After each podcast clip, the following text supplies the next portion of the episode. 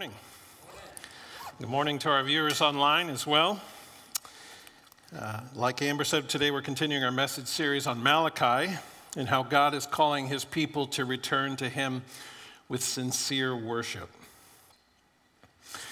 So, when I was a boy, uh, I used to make all these cheesy gifts for my mom. When I look back, though, uh, at least from my perspective, um, the gifts were kind of lame. But every time I gave my mom something uh, that I had made, she was, she was overjoyed. It wasn't like she needed the things that I made her because she didn't. Um, she just enjoyed the fact that um, I put my heart and my soul into making something for her, that I thought of her. Sometimes it was a drawing, sometimes it was a craft. Uh, I did a pottery once. Um, I even did cross stitch. I learned cross stitch and made something for her. In middle school, I remember in shop class making her a uh, napkin holder um, out of acrylic. Um, after she went to be with the Lord in 2013, I came across a lot of these things uh, that I'd given her as a boy. Um, she still had all these things that I had made her. So it's, it's like that with God. Um, there is nothing you can give God that He needs. Um, but when we give Him an offering, we're essentially saying, God, I love you, and I'm thinking of you, and I want to put you first in my life. It's not because God needs anything, uh, but because we want to show our love for Him. Before we get into Malachi today, uh, I want us to start in the Gospel of John. Um, it's in chapters 11 and 12. Um, so let me, let me set the stage for you. Um, the biggest holiday of the year was coming Passover. And people were pouring into Jerusalem. Um, but Jesus and his disciples were going in, in the opposite direction. They were headed towards Bethany, uh, the home of some of Jesus' closest friends. The last time Jesus was in Bethany, uh, he had raised Lazarus, the brother of Mary and Martha, if you remember this, um, from the dead. So on this day before the Passover, uh, Jesus was visiting people who had already seen that amazing miracle. Uh, many who had witnessed it uh, came to believe in him, and a dinner was prepared in Jesus' honor. Jesus was sitting at the table uh, with some people and with Lazarus when Mary approached with her gift. It was a pound of pure, expensive, scented ointment in a jar carved of rare alabaster. Mary took the most expensive thing that she had and poured it out onto Jesus' feet. You remember this story. She knelt down weeping. She wiped his feet with her hair. She worshiped him. Jesus didn't move to get up, even though I'm sure uh, there was ointment like all over the floor, and the smell was filling the whole house. I mean, there was a pound of it right? Uh, maybe the conversation stopped as they all just watched. It was probably uncomfortably silent. What Mary was doing was like over the top extravagant to the point of almost being improper. Kind of reminds me of, of David dancing before the Lord, just wearing an, an, ephod, saying, I will become even more undignified than this, and I will be humiliated in my own eyes. Right? So, one commentary says that the cost of this ointment that Mary had poured out onto Jesus' feet was worth about 300 denarii, which uh, in today's terms, probably about $54,000. So when Mary took the lid off of that expensive jar and she began to pour this expensive ointment onto Jesus' feet, they had to have gasped. For one thing, this kind of perfume wasn't used for feet, right? It was a kind of ointment that's used to anoint the heads of kings and dignitaries. What Mary did would have been considered a horrible waste in most people's minds, but that wasn't how she saw it. Mary loved and valued and worshiped the feet of the Master.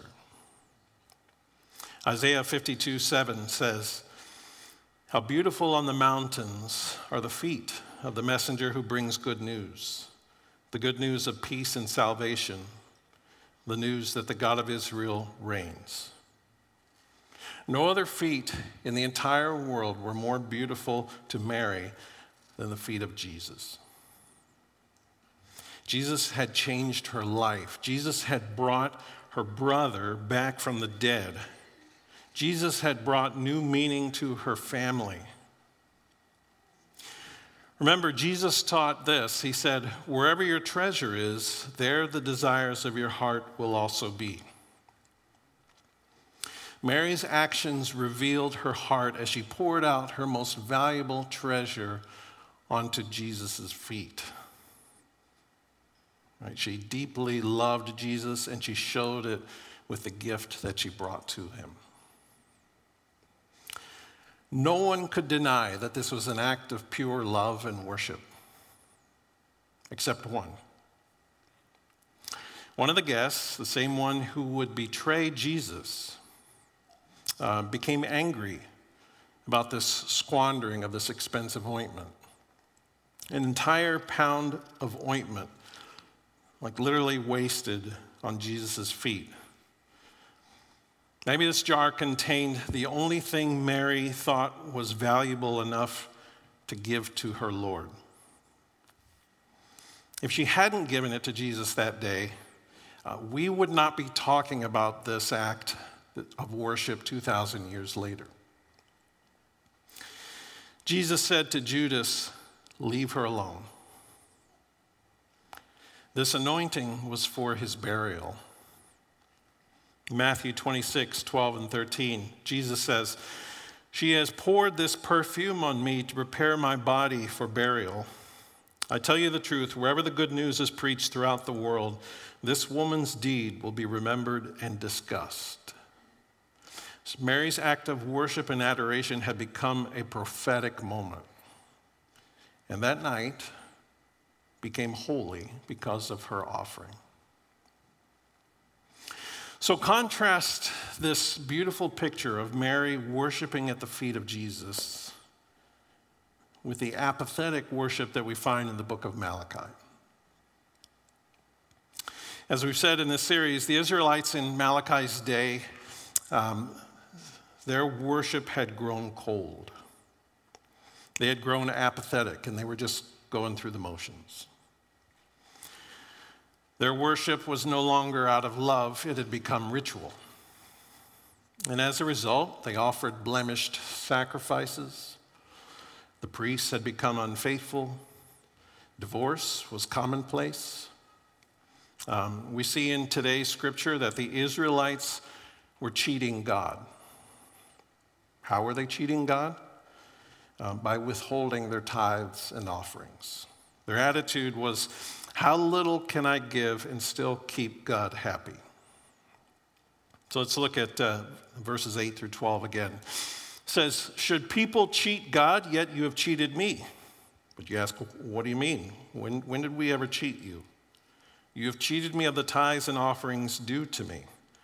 You are under a curse, for your whole nation has been cheating me.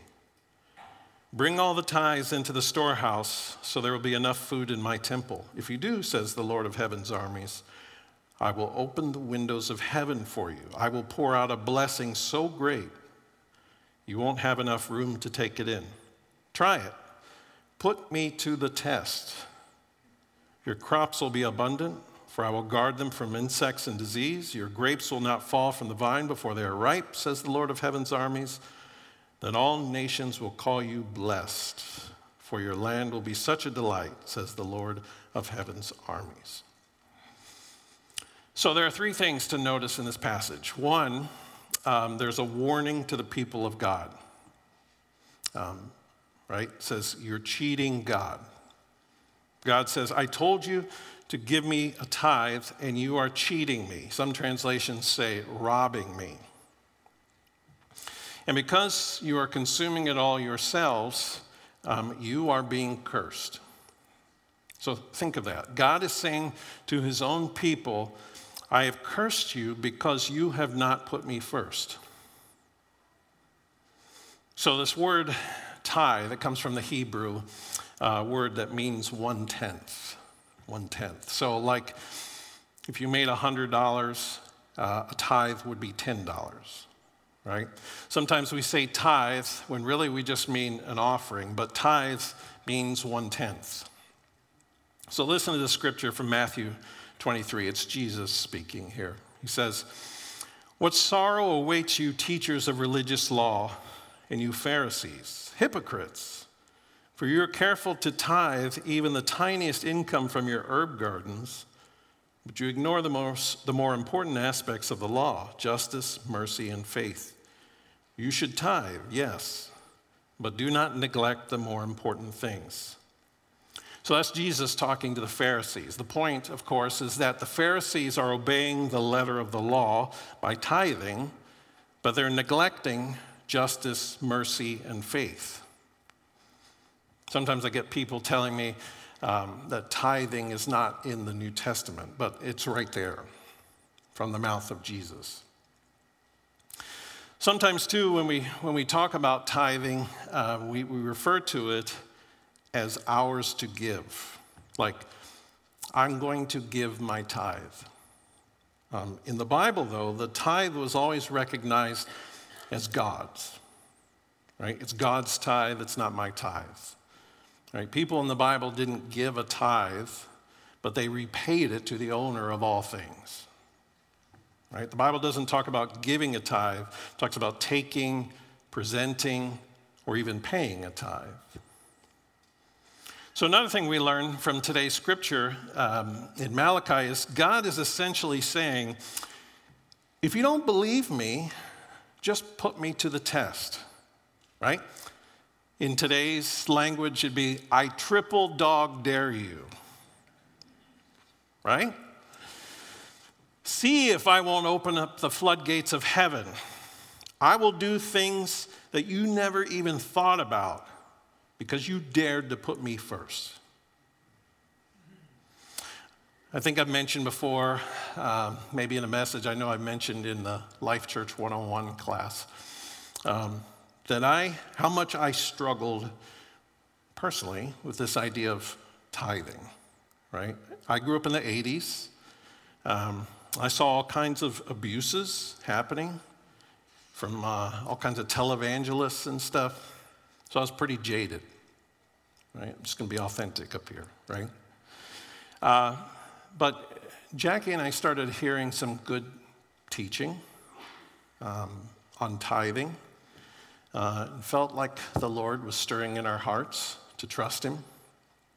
Um, I mentioned before, too, uh, how God has been so faithful to us since we started tithing 20 years ago, um, even in some pretty supernatural ways. So here's one of those ways. Uh, when I first went on staff at uh, my last church, it was 2007 uh, in Kansas City. And uh, we had been tithing about six years at that point, um, 10% of our income going to the local church. And even though God had blessed us uh, in many ways financially, uh, we still had a lot of bad financial habits. Okay? Um, we still had a lot of debt, credit cards, student loans. Like, I'm just being real here, okay? about $250,000 worth.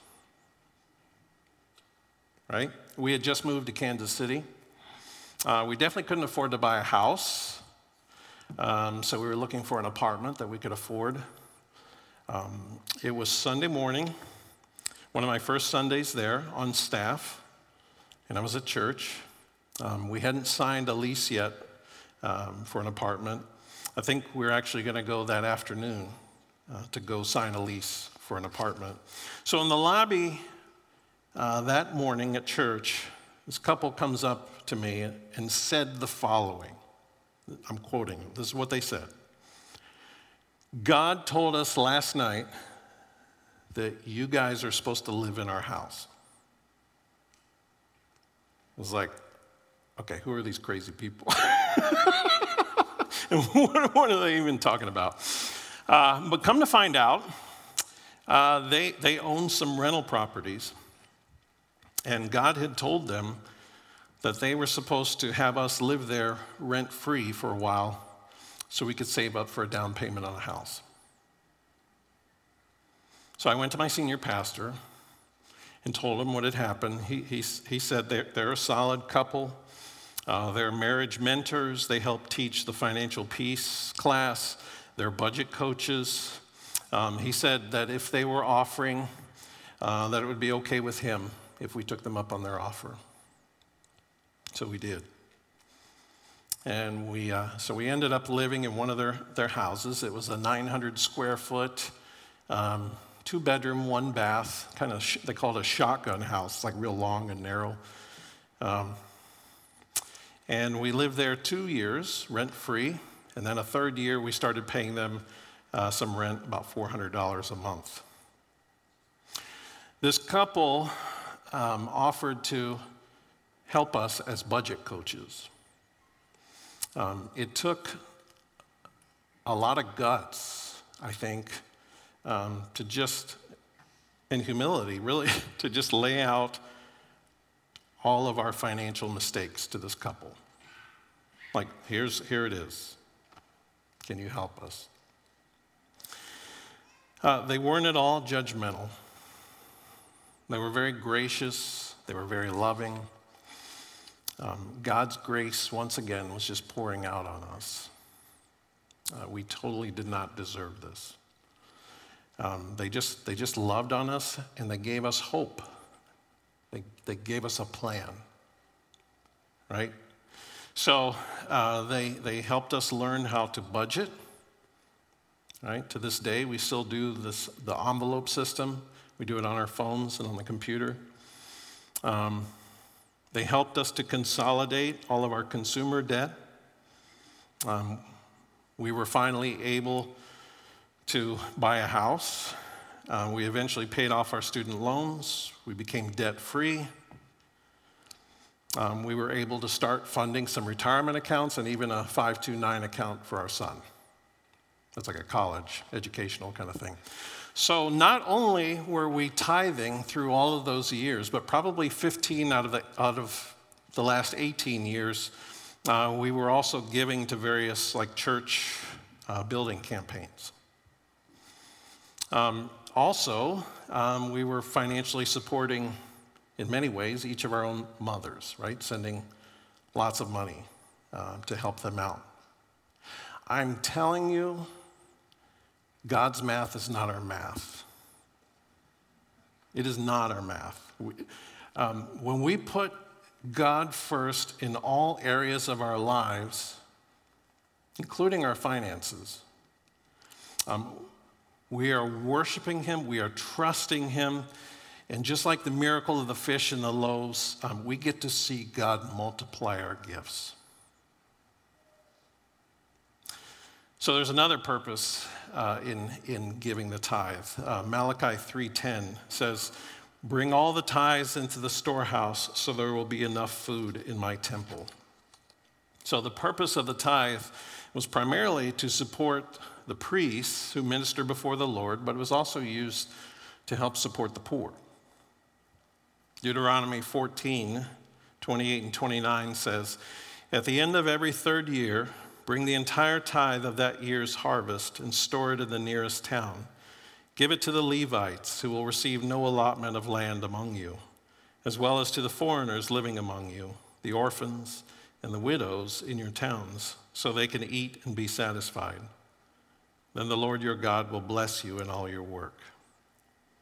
So, likewise, here at Life Church, um, we tithe on our annual budget. So 10% of our annual budget goes to support missions, missionaries, um, outreach ministries in the community, benevolence. Benevolence is financial aid to the poor in our community, right? That money is also used to help launch new uh, outreach ministries that will be birthed in the hearts of, of this congregation, right? The idea is that um, all of that goes outside these walls to bless the lost, the last, and the least. So, giving has always been a form of worship in the Bible. And the heart behind our giving really does matter to the Lord. Right? And how much it costs us matters to the Lord. Right? King David was once offered a free piece of property to build an altar for worship uh, but he refused because he wasn't going to offer God something that cost him nothing. Remember when Jesus uh, commented on the widow's offering of two coins, right, worth just a few cents. Jesus said, I tell you the truth, this poor widow has given more than all the rest of them, for they have given a tiny part of their surplus, but she, poor as she is, has given everything she has. So, in giving, motivation, our motivation is, is absolutely crucial. And I want to start out by listing a few wrong motives for giving. These are listed in your sermon notes as well, and they'll be up on the screen. So, first, wrong motive for giving is pride, right? If you give to be honored by people for your generosity, you're giving for the wrong reason. Giving should be done before the Lord, not before people. Naming buildings, putting up uh, plaques of honor, right, for donors, um, that violates that principle. Uh, second wrong motive for giving is guilt, right? We shouldn't give out of a sense of guilt. Uh, third one is greed. So Luke 6:38 says, "Give and it will be given to you." And that is often used to wrongly motivate people to give so that they will receive more. Right? Jesus isn't promising that if you give, God will always give you more in return. He's stating the principle that um, if you're a generous person, others will be generous toward you. So think about like giving a gift to your spouse, right? Um, it should not be transactional, right? Quid pro quo, little Latin. This for that, right? Um, I did this for you, now you do this for me. Number four, uh, wrong motive for giving is pressure. So, responding to high pressure tactics from Christian fundraisers. Um, that's another wrong motive. 2 Corinthians 9 7 says, You must each decide in your heart how much to give, and don't give reluctantly or in response to pressure. For God loves a person who gives cheerfully. A fifth wrong motive for giving is um, like gimmicks. Gimmicks. So, all sorts of gimmicks are used to get people to give. Like, um, for your donation, I'll send you my latest book, right? Or if you give this much, uh, we'll send you a special prayer cloth that's been prayed over by Pastor Greg. He, he is probably the most pastoral and loving among all of us, so I would get him to pray over those if we were giving those out. um, but we're not going to do that, right? So these are gimmicks. These are not, this is not biblical giving. All right? Power. That's another wrong motive for giving. Power. Money is power. Right? Some people will use their, their large financial gifts as leverage to try to get their way in the church. They threaten to take away their big gifts and take it somewhere else if they don't get what they want. Um, that may be how politics operates. That isn't how Christ's church should operate. Um, it is wrong to show preference to the wealthy, uh, and it is a sin to try to buy uh, spiritual influence. So, um, those are some wrong motives for giving. Here's some right ones. Okay. Uh, number one, give because God has given to you. God has given us everything. Um, he gave his son to provide for our salvation. Uh, he has blessed us, according to Ephesians, with every spiritual blessing in Christ. Um, and because he has given so abundantly to us, we should respond like Mary and just give generously back to him. So, give because God has given to you. Another right motive for giving is give because you want to please God. Right? Give out of the response of God's grace in your life. Um, not to earn anything, but just out of a heart of thankfulness because you want to please God. Uh, number three, right motive uh, for giving is give because you want God to be glorified. God is glorified when we worship through our giving. 2 Corinthians 9 10 through 15 says, He will provide and increase your resources and then provi- produce a great harvest of generosity in you. Yes, you will be enriched in every way so that you can always be generous. And when we take your gifts to those who need them, they will thank God. So, two good things will result from this ministry of giving.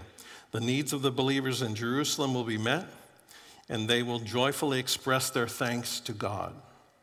As a result of your ministry, they will give glory to God. For your generosity to them and to all believers will prove that you are obedient to the good news of Christ. And they will pray for you with deep affection because of the overflowing grace God has given to you. Thank God for this gift, too wonderful for words. Right? Give because you want God to be glorified. Okay, number four, um, give because you want your heart to be right before God. Okay, Jesus said, Where your treasure is, there your heart will be also. Our heart follows our treasure. If you want your heart focused on the things of God, right, then you have to invest in his kingdom work here in the world. That's number four. Number five is give because you want God to be your master, not money. Matthew 6 24 says, No one can serve two masters, for you will hate one and love the other. You will be devoted to one and despise the other. You cannot serve God and be enslaved to money.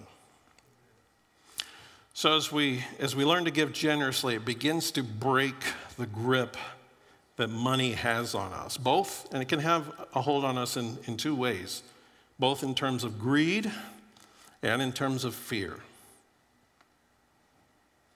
We can be in bondage to either one. Number six, give because you want your life to be used by God. God, God could have chosen to work apart from us, but He didn't. Um, he could have commanded the angels in heaven to share the good news of Jesus Christ, but instead, He chose to use us. When it comes to financing that kingdom work, it's not, it's not like God needs our money. He doesn't. Um, sometimes we look at it wrongly. Like, we get to be used by God to further His work. One day, one day, we will discover how sad it is that many chose not to give and then missed out on the blessing of being used by God to impact people for eternity. Like, which leads to the next point.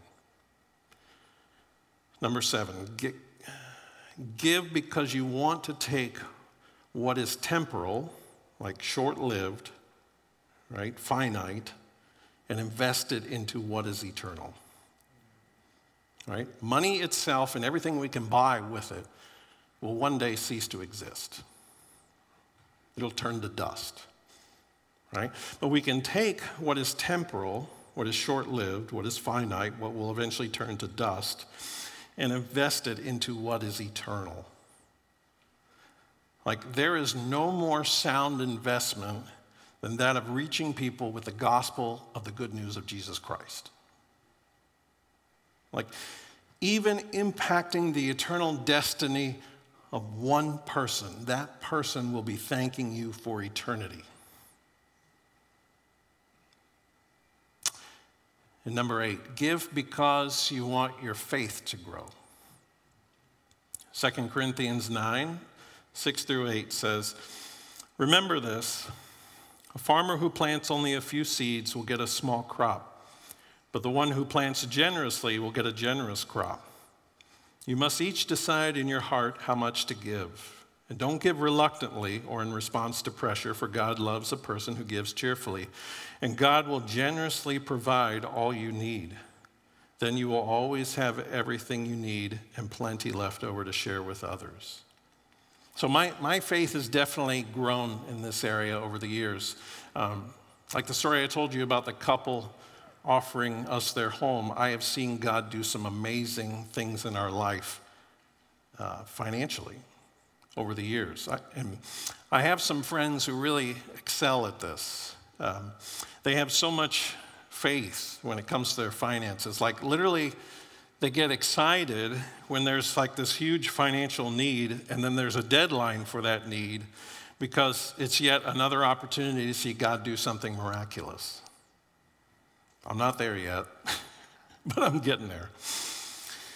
All right, number nine, give because you want to grow in compassion and love and mercy. Uh, 1 John 3:17 says, if someone has enough money to live well and sees a brother or sister in need but shows no compassion, how can God's love be in that person? So it's easy to become jaded in our giving, right? Especially when it comes to giving to the homeless or giving to the poor. Um, if you if you don't want to give them the money, like you're worried that they'll misuse it, Try giving them food, try giving them clothing, um, or give it to a reputable organization, right? That, uh, that helps the poor. So, funny story. Um, I told you about when I first went on staff at last church, about 2007. So, about 14 years ago, uh, we were living in that house that I told you about. Uh, it was right, right there in downtown Kansas City. Um, it was Christmas morning and I was out walking our dog, Arnold. That's his name, Arnold. So Arnold was a tricolor Basset Beagle mix. Just really, you know, real short and long and tricolored. And um, he's in heaven now, but uh, loved Arnold. Anyway, um, I just opened up a can of worms, didn't I? Do animals go to heaven? I'll deal with that in another series. It won't be heaven if my Arnold isn't there, I'll say that. okay, so I'm walking, I'm walking Arnold downtown Kansas City, and he starts doing his business, right? Number two. Uh, and I reached in my pocket, I'm like, oh, I don't have a bag. All right? And so at the same time, when I'm like, oh, I don't have a bag, a car starts pulling up right next to me. And the window comes down, and a hand comes out holding, holding a brown paper bag. And uh, I, I thought maybe he was giving me a bag for my dog. And then he says, Are you hungry? And I realized uh, in that moment that he thought I was homeless and he was offering me a sack meal. Which now, when I think back, like my hair was all messed up and I literally just got out and was starting to walk walk the dog. So his ministry that he took on on Christmas morning was to go out, drive around, and I remember seeing in his back seat there were all these brown bags filled up with stuff. Like that was his thing. He was going to go out on Christmas morning and just trying to feed the homeless. I thanked him. I said, You know, I'm not homeless, but thank you. God bless you for doing what you're doing. Um, it is impossible to respond to every need we see. But ask the Holy Spirit what you can do, right? And how you can show compassion in the name of Christ, and, and He will show you. Number 10, right motive for giving um, is give because you want to be a worshiper of God. Giving is a sacrifice that pleases God.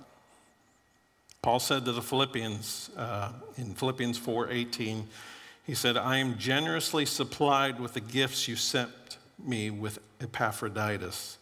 They are a sweet-smelling sacrifice that is acceptable and pleasing to God." And then the writer of Hebrews said, said this in uh, Hebrews 13, 16 Don't forget to do good and to share with those in need.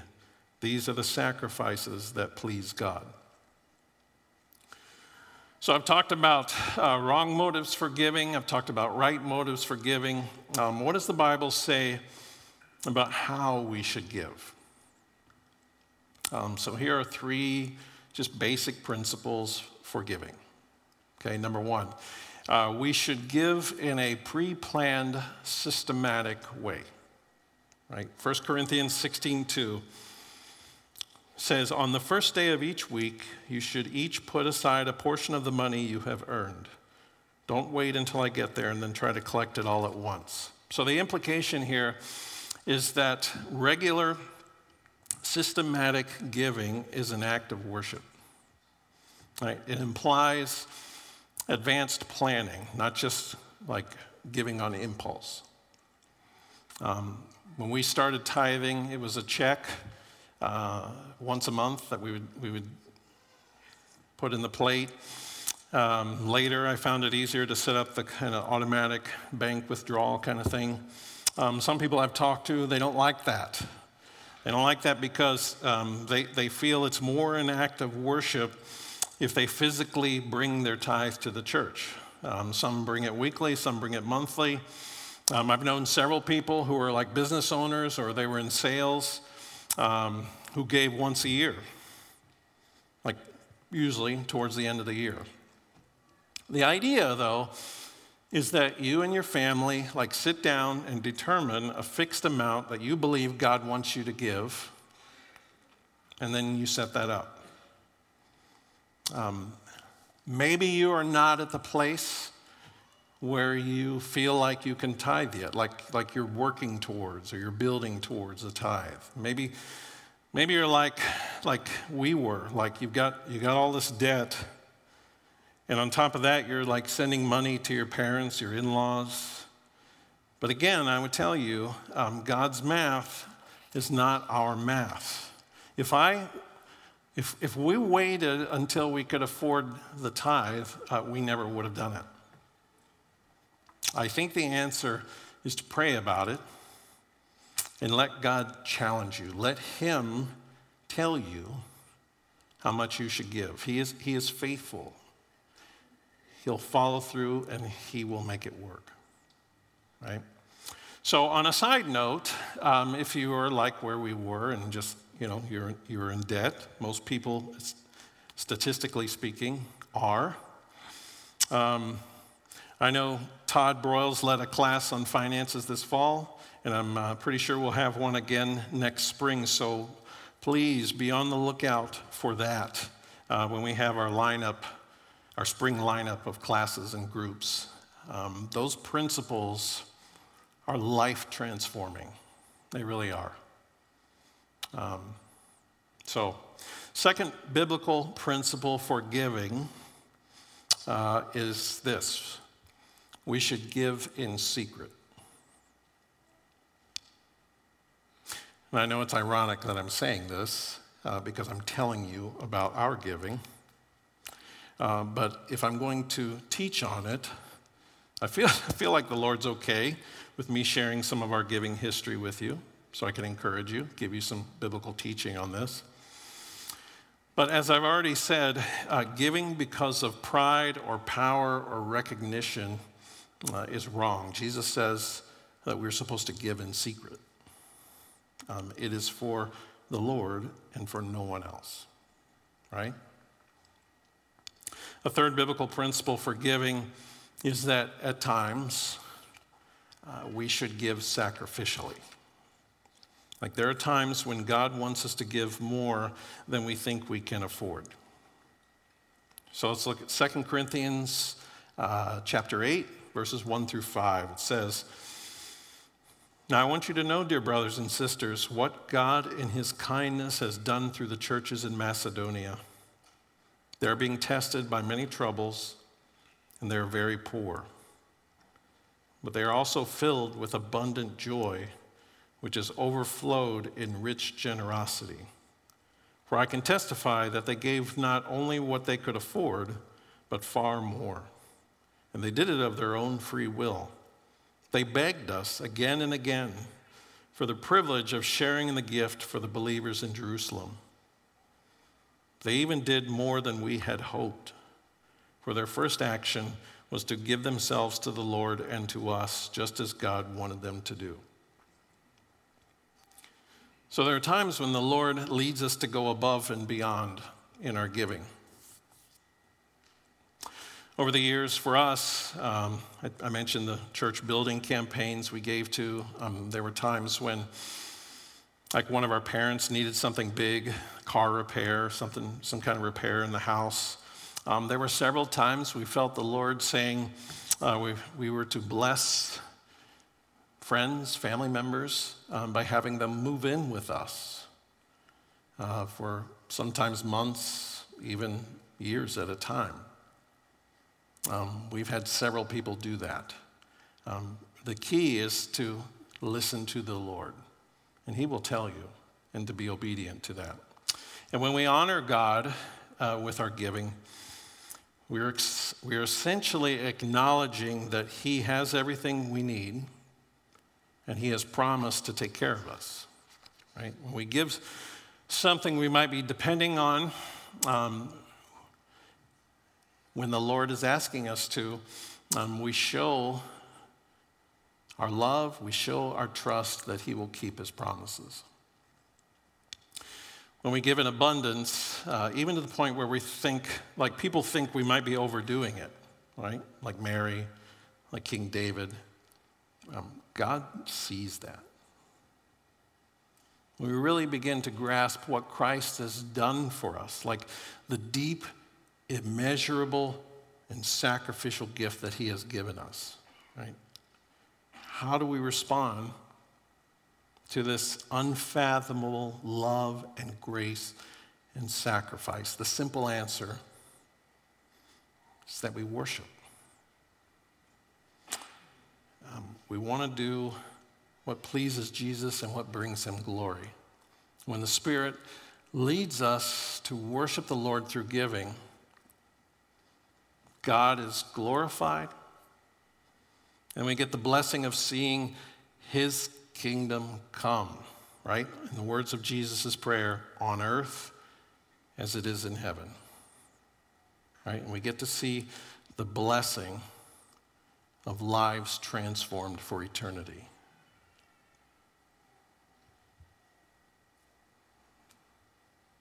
It's, it's wonderful.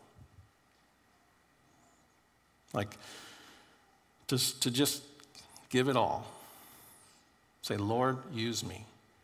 Use my time, use my talents, use my treasure, because there's no greater gift than to be used by the, by the Lord Almighty and to see people plucked from the hands of the enemy and brought into eternal life in the kingdom of God. It's better than a boat. It's better than an Xbox. Right? Give it to the Lord. Let's pray. Lord Jesus, uh, we are in awe of your great love for us how you laid down your life for us, how you continue to provide for us, how you continue to pour out your grace on us, how you saved us from sin, from death, and even from ourselves. Lord, I pray you would ingrain in our hearts that image of Mary sitting at your feet and just worshiping you. That, uh, that beautiful image of surrender and humility and thankfulness and love. Help each of us, Lord, to truly be worshipers of you in spirit and in truth, putting you first in every area of our lives. We just love you, Lord, and it's your name we pray. Amen.